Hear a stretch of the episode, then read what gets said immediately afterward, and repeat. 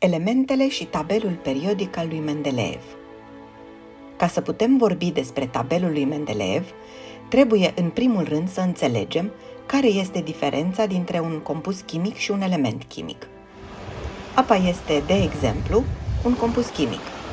Dacă trecem un curent electric prin apă, într-un proces care se numește electroliză, obținem la polul negativ, numit catod, pe unde intră electronii în apă, hidrogen, iar la polul pozitiv, numit anod, oxigen. Mai mult decât atât, dacă măsurăm hidrogenul produs, el va fi de două ori mai mult decât oxigenul. Așa vedem cât se poate de clar diferența dintre apă, un compus chimic, și hidrogen și oxigen, care sunt elemente chimice. Chiar și cele mai primitive societăți umane cunoșteau elementele chimice și le foloseau – cele mai comune și mai cunoscute elemente care se găsesc în natură, în stare aproape pură, sunt carbonul, sulful, cuprul și aurul. Oamenii au făcut nenumărate încercări de a clasifica elementele și multă vreme au sperat să le poată transforma unul în altul, precum alchimiștii medievali care sperau să poată transforma plumbul în aur. Dar până la Dimitri Mendeleev, în 1860, Nimeni nu a știut să pună ordine în elementele chimice și să le explice proprietățile. Să explicăm un pic. Există multe elemente, iar unele dintre ele au proprietăți și comportamente foarte asemănătoare, așa cum sunt florul, clorul, bromul și iodul, pe care le denumim halogeni. Altele se deosebesc ca hidrogenul, care e gazos, de carbon, care e solid. Avem elemente care se găsesc din abundență în natură, singure sau în compuși, așa cum sunt fierul sau cuprul, și elemente extrem de rare, cum sunt ostmiul sau iridiul. Mendeleev a observat că există grupuri de elemente cu proprietăți similare. De exemplu, halogenii se combină foarte ușor cu elementele din grupul metalelor alcaline, litiu, sodiu, potasiu, cu cele din grupul metalelor alcalino-pământoase, beriliu, magneziu și calciu, și cu toate celelalte metale. Oxigenul și sulful se comportă aproape la fel, formând împreună cu ele săruri, în cazul halogenilor, sau oxizi, în cazul oxigenului. Carbonul însă nu se comportă deloc în acest fel. El preferă și combinațiile cu halogenii, oxigenul, sulful, dar și cu hidrogenul.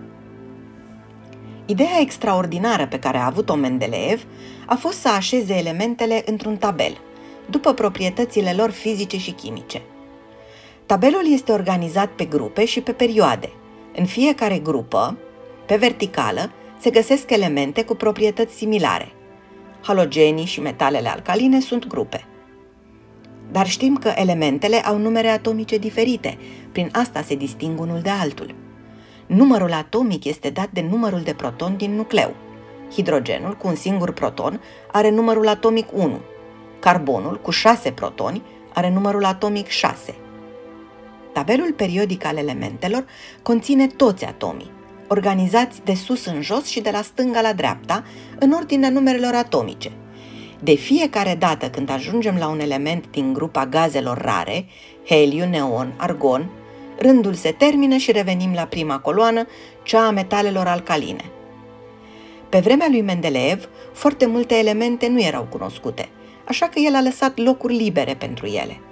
De atunci, fizicienii și chimiștii au continuat investigațiile, iar acum există 118 elemente cunoscute. Unele dintre ele nu există în stare naturală nicăieri în univers, dar au fost create în laborator, chiar dacă sunt atât de instabile încât nu supraviețuiesc decât câteva fracțiuni de secundă. Pe măsură ce fizica a avansat, S-a găsit și explicația acestor similitudini între elemente pe care Mendeleev și predecesorii lui le-au descoperit empiric, adică din experiență practică. Ceea ce face ca florul, clorul, bromul și iodul să se comporte atât de asemănător între ele și atât de diferit de litiu, sodiu și calciu, este poziționarea electronilor pe ultimul strat din jurul nucleului. Vă mai aduceți aminte de lecția despre atomi? Acolo spuneam că există orbital de tip S, pe care nu se pot afla decât maximum 2 electroni, și orbital de tip P, pe care se pot afla 6 electroni. Ei bine, metalele alcaline au, toate, pe ultimul strat, un singur electron, într-un orbital de tip S. Halogenii, în schimb, au șapte electroni, dintre care doi în orbitalul S și cinci în orbitalul P. Pentru a atinge o situație de echilibru, stratul ar trebui să aibă 8 electroni, 2 în S și 6 în P. Este deci ușor de înțeles de ce un halogen se va combina cu un metal alcalin. Clorul, de exemplu, va lua un electron de la litiu, formând o sare. În acest fel, clorul va avea cei 8 electroni pe ultimul strat, iar litiul va scăpa de electronul singuratic din stratul S. Tabelul lui Mendeleev, în forma lui modernă, ne ajută așadar să aflăm numărul atomic al unui element și de aici greutatea lui atomică, dar și proprietățile lui generale. Existența acestui tabel a ajutat la descoperirea multor elemente noi, dar a dat și un impuls fizicii atomice.